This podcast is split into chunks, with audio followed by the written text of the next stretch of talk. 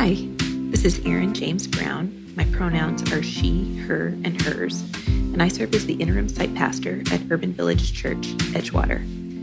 Urban Village Church does bold, inclusive, and relevant ministry for people who were traumatized by church, people who feel over-churched, and even the non-churched folks. If you identify with any of these signifiers, we're so glad you're listening. Would you consider helping us continue this Jesus-loving ministry in and across Chicago and over the internet? You can make a generous recurring gift by going to our website, urbanvillagechurch.org/give. And thanks for helping us with your ears, actions, and dollars to build up God's kingdom on earth as it is in heaven. And now, here's the latest sermon. Hi, I'm Amy. I'm going to read scripture today. My pronouns are she, hers, and hers. I'm just going to lower this. Okay, so today we have a reading from Exodus. It's going to be Exodus chapter 2, verses 1 through 14. So it's a little bit. Hang in there. Now a man from the house of Levi went and married a Levite woman. The woman conceived and bore a son, and when she saw that he was a fine baby, she hid him 3 months. When she could hide him no longer, she got a papyrus basket for him and plastered it with bitumen and pitch. She put the child in it and placed it among the reeds on the bank of the river. His sister stood at a distance to see what would happen to him. The daughter of Pharaoh came down to bathe at the river, where her attendants walked beside the river. She saw the basket among the reeds and sent her maid to bring it. When she opened it, she saw the child. He was crying, and she took pity on him. "This must be one of the Hebrews' children," she said. Then his sister said to Pharaoh's daughter, "Shall I go and get you a nurse from the Hebrew women to nurse the child for you?" Pharaoh's daughter said to her, "Yes." So the girl went and called the child's mother. Pharaoh's daughter said to her, "Take this child and nurse it for me, and I will give you your wages." So the woman took the child and nursed it. When the child grew up, she brought him to Pharaoh's daughter, and she took him as her son. She named him Moses, because, she said, "I drew him out of the water." One day, after Moses had grown up, he went out to his people and saw their forced labor. He saw an Egyptian beating a Hebrew, one of his kinsfolk. He looked this way and that, and seeing no one, he killed the Egyptian and hid him in the sand. When he went out the next day, he saw two Hebrews fighting, and he said to the one who was in the wrong, "Why do you strike your fellow Hebrew?" He answered, "Who made you a ruler and judge over us? Do you mean to kill me as you killed the Egyptian?" Then Moses was afraid and thought, "Surely the thing is known." The word of God for the people of God. Good morning, Urban Village Church. My name is Emily McGinley, and I have the great joy of serving as one of the pastors on staff here in this community. I usually spend my time on the other end of the city, on the south side, in Woodlawn. I am currently the pastor of Urban Village Church, Hyde Park, Woodlawn, and come January we'll be moving into a new role where I am struggling with some imposter syndrome as the executive pastor of Urban Village. I love coming up here and both connecting with folks that I have known for a long time, with folks like Douglas, who I remember when he first showed up, he was fresh into retirement at Andersonville making coffee, and he continues to serve this community to help us be who we are. Folks who, like Trevor, who I met 6 months ago, or a little more than that, at our robust coffee Christmas Eve service, and then connecting with new folks who on Taika Waititi and the wonderful cinematic work that he does. This community is just one that continues to be rich in spirit and rich in the gifts that folks bring to help us be who we are and do what we do. So it's a pleasure to be able to be with you here today. As we kind of focus our hearts and minds to this moment in our service, please join me in a word of prayer. God, we give you thanks for the gift of this morning, certainly the beauty of the seasons and the ways that they can show up in so many different ways. But we also thank you for this moment that in the midst of a chaotic world and lives that sometimes don't make sense, that we can gather in a space to meditate on your ancient word, to remember your promises, to recenter ourselves in who we are in you, so that as we go about the lives that we lead, that we live throughout the week, we might be strengthened, renewed, and reminded of the ways that you walk with us, as we heard earlier, the ways that you continue to be present with us and that you won't let us fall, but in fact, you carry us through the good times and the hard times, and that we don't do that alone, but that we do that together in community. So be with us as we lean into your word, clear away the clutter of our hearts and our minds, and help us to be present for what it is that you would have to say to us today. We pray this in the name of your Son, Jesus. Amen.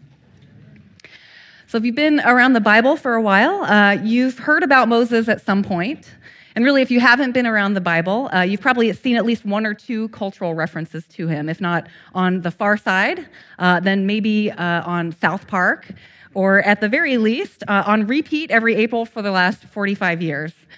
A freedom fighter who led the Hebrews out from Egyptian economic exploitation and oppression, Moses as a person and a symbol is a powerful presence in our cultural and religious imagination. The Reverend Dr. Martin Luther King was often called the Moses of his people as he led them toward racial justice. And in fact, Barack Obama sometimes was likened to Joshua as the one who picked up from where Moses left off to bring people into the promised land. So if you know about Moses at all, you're usually thinking about the highlights, parting the Red Sea, the Ten Commandments, maybe a burning bush, Moses standing before Pharaoh with his fist raised, demanding, "Let my people go." It's these images that most of us are familiar with. We're so used to seeing Moses as the leader of the Hebrews that I wouldn't fault you if you didn't catch that this phrase, "let my people go," particularly here in our passage today, so early in his life and story, that had a profound meaning for Moses. Moses' life, if you aren't familiar, and we heard a little bit in the passage today, is conceived and emerges in the background of systematic genocide.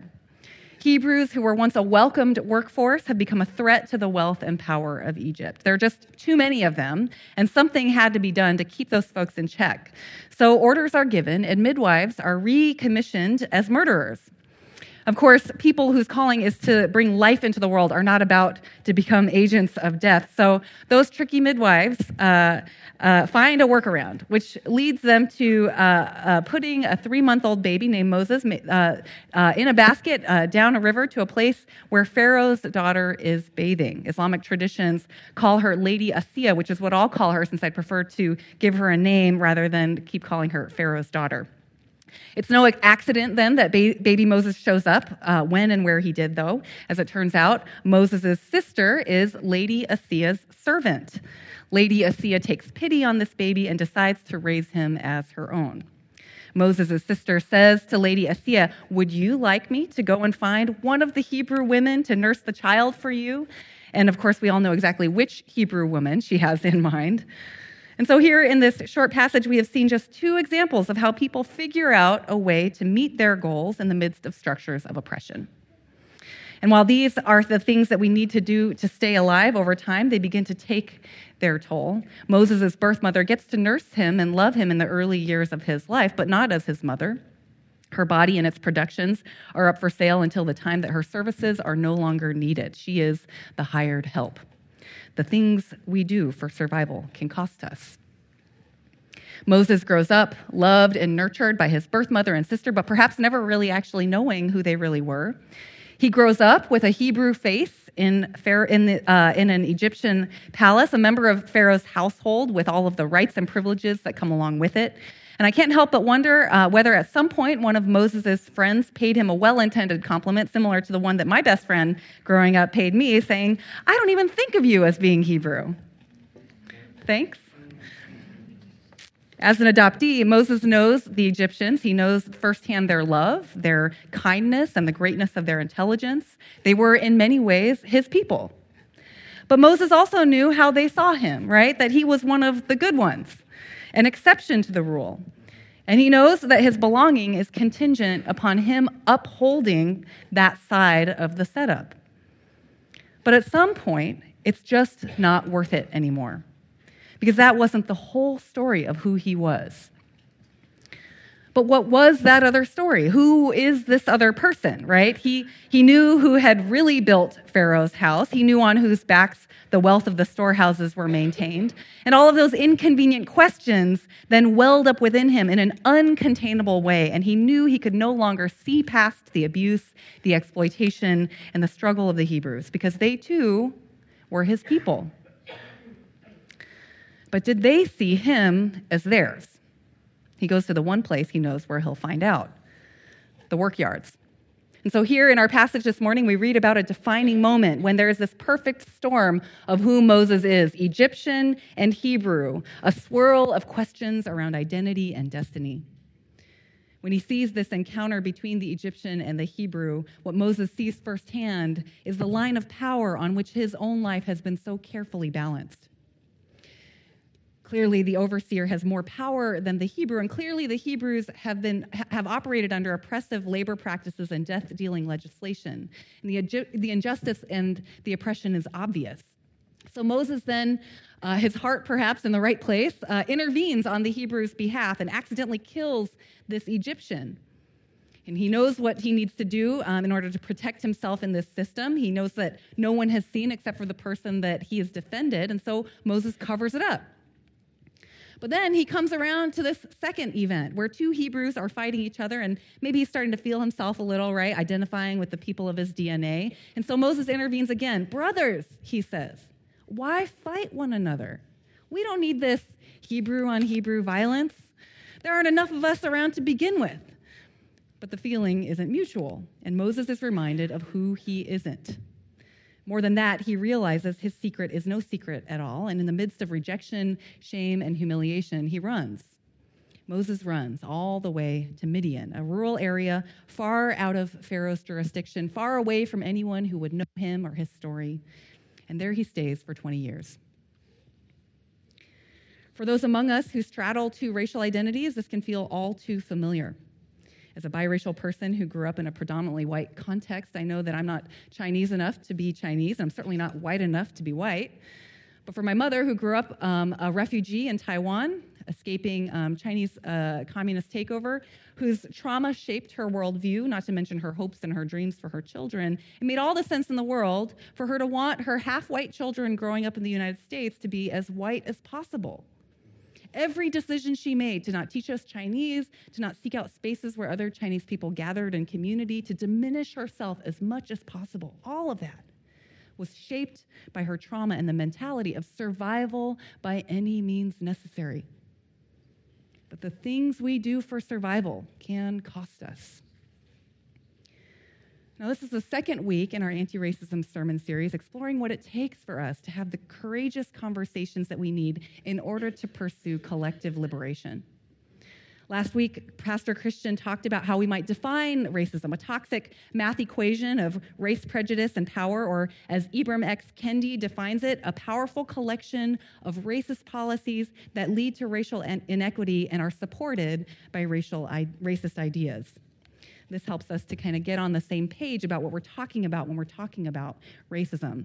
But because we live and breathe racist ideas, because we take them in from just about every corner of our lives, even in spite of our best efforts, because it invades our psyches at every turn, because we live in a container whose edges and contours were defined long before we stepped foot into the world, because of all of this, we're taking some time to do a little bit of what Moses was forced to do in Midian. Step back and take stock of just who we are and how that shapes our lives. Crossroads Anti-Racism, our partners who led us through our anti-racism audit a few years ago, talk about how there's this dance that we do, a pattern of behavior and a framework of self-understanding that's been ingrained with us when it comes to our relationships across racial identity. And one of those patterns is called internalized racial oppression, which Crossroads defines as a complex, multi-generational socialization process that teaches people of color to believe, accept, and live out negative societal definitions of self and to fit into and live out inferior societal roles. That's a lot of words, I'm gonna say it again. A complex, multi-generational socialization process that teaches people of color to believe, accept, and live out negative societal definitions of self and to fit into and live out inferior societal roles. These behaviors support and help maintain the race construct. We can't help but be affected by these messages, the messages that are all around us, that Asian women are sexualized and exotic, that Black women are angry, that Asian men are less masculine, that Latinx men are bad hombres, right? You know what I'm talking about because you've seen it, you've heard it, you've felt it somewhere. And it distorts our relationships as people of color within ourselves as well as with one another. Now, Ibram X. Kendi, who I mentioned earlier, talks about the ways that this showed up in his own life in a recent podcast interview with Ezra Klein. Makes sense, yeah. I mean, I to me, the only thing wrong with Black people is that we think something is wrong with Black people. And I write about in the text, in How to Be an Anti-Racist, how in high school in particular, I thought that I was a fool. And part of the reason why I thought I was a fool was because I was Black. And part of the reason Black people thought we were fools is because we were constantly told we were fools. And it affected my academic performance in high school. And so obviously you had these racist ideas that I internalized, and then it led to my behavior. But the question, though, is does everybody respond similarly to the internalization of racist ideas? In other words, some Black people sort of hear these ideas about Black people being fools and internalize them, and it affects them negatively, while others, it actually affects them positively. It's just like, you know, how people respond to trauma. Some people actually come out of that trauma with sort of negative behavioral traits, and then some people, in a sense, become more sturdy and resilient. And so it might be tempting to say, well, you know, there's a glass half full, right? Like if internalized racist oppression affects people positively, maybe sometimes, is it really a bad thing, right? But if you take Kendi's example of trauma, that it can lead to negative outcomes for some folks, but also positive for others, would you be questioning whether trauma was a bad thing, right? The fact remains that people's self-understanding, regardless of how they respond, is shaped, or should I say misshapen, by these kinds of constructs that they exist in. But this doesn't stand on its own. It exists in relationship to a counterpart, a dance partner of sorts. Crossroads calls this internalized racial superiority, which is a complex, multi-generational socialization process that teaches white people to believe, accept, and live out superior societal definitions of self and to fit into and live out superior societal roles. These behaviors define and normalize the race construct and its outcome, white supremacy. Now, there might be folks who sort of feel like, well, yeah, but just because I'm white or just because I'm X, Y, or Z, like, I also have these other things, these other oppressions that I live under. This is all entirely true. So I'm not negating or diminishing any of that. But what we're talking about specifically during this sermon series is about race, because we need to slice the pie somehow in different spaces. So just kind of want to put that disclaimer in there. Because IRO and IRS exist in this container where all the norms are defined by whiteness. Just like for many of our LGBTQ-identified folks, we all exist in a context of heteronormativity, right?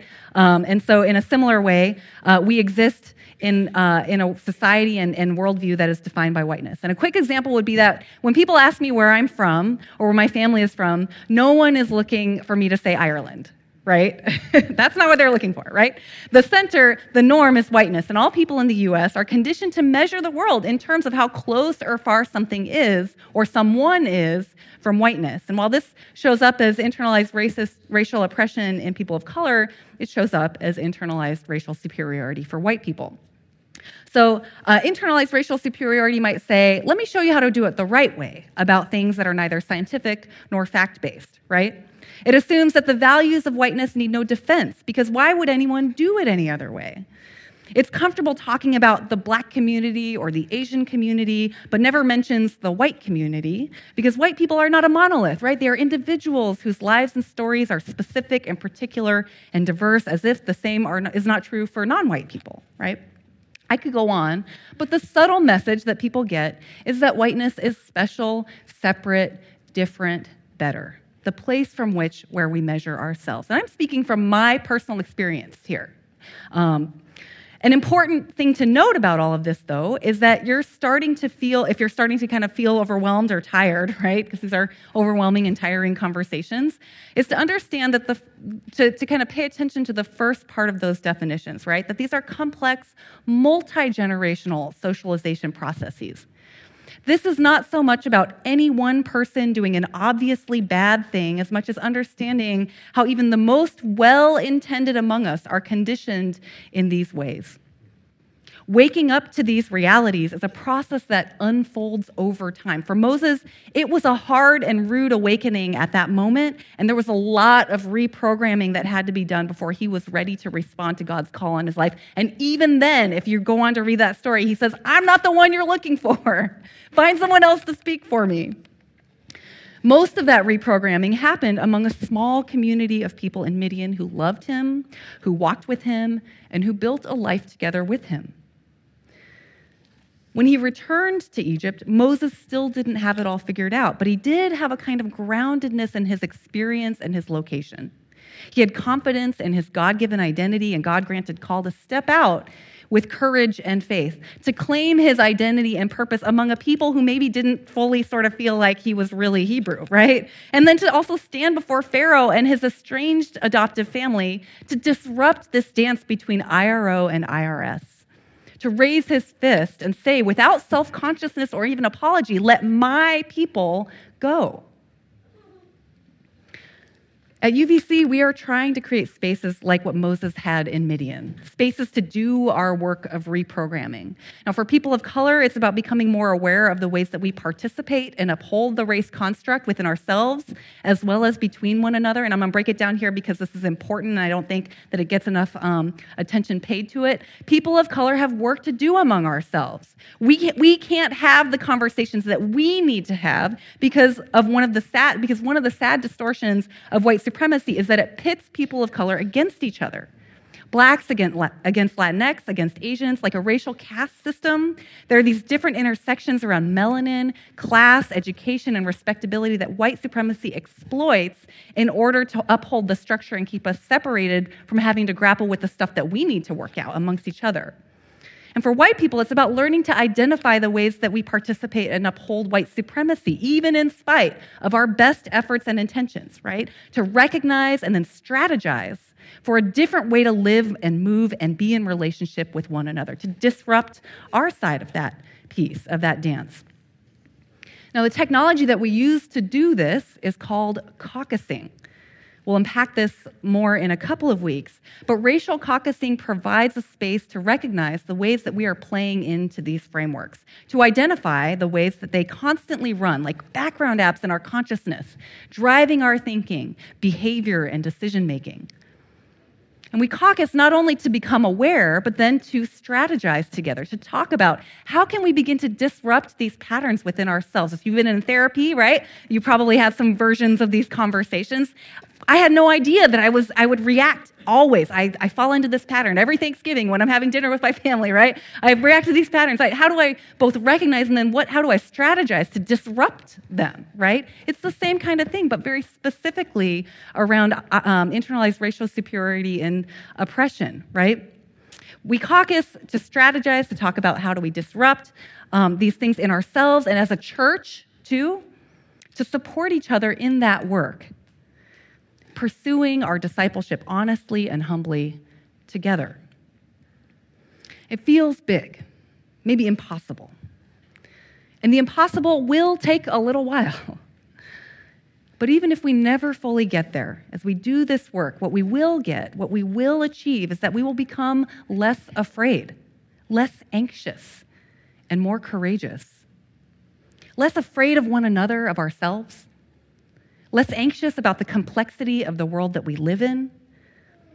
As we do this work, we will gain the courage that we need to face ourselves really clearly and also one another, and to find the truth that sets us free, to move from spiritual captivity to collective liberation. Let's pray.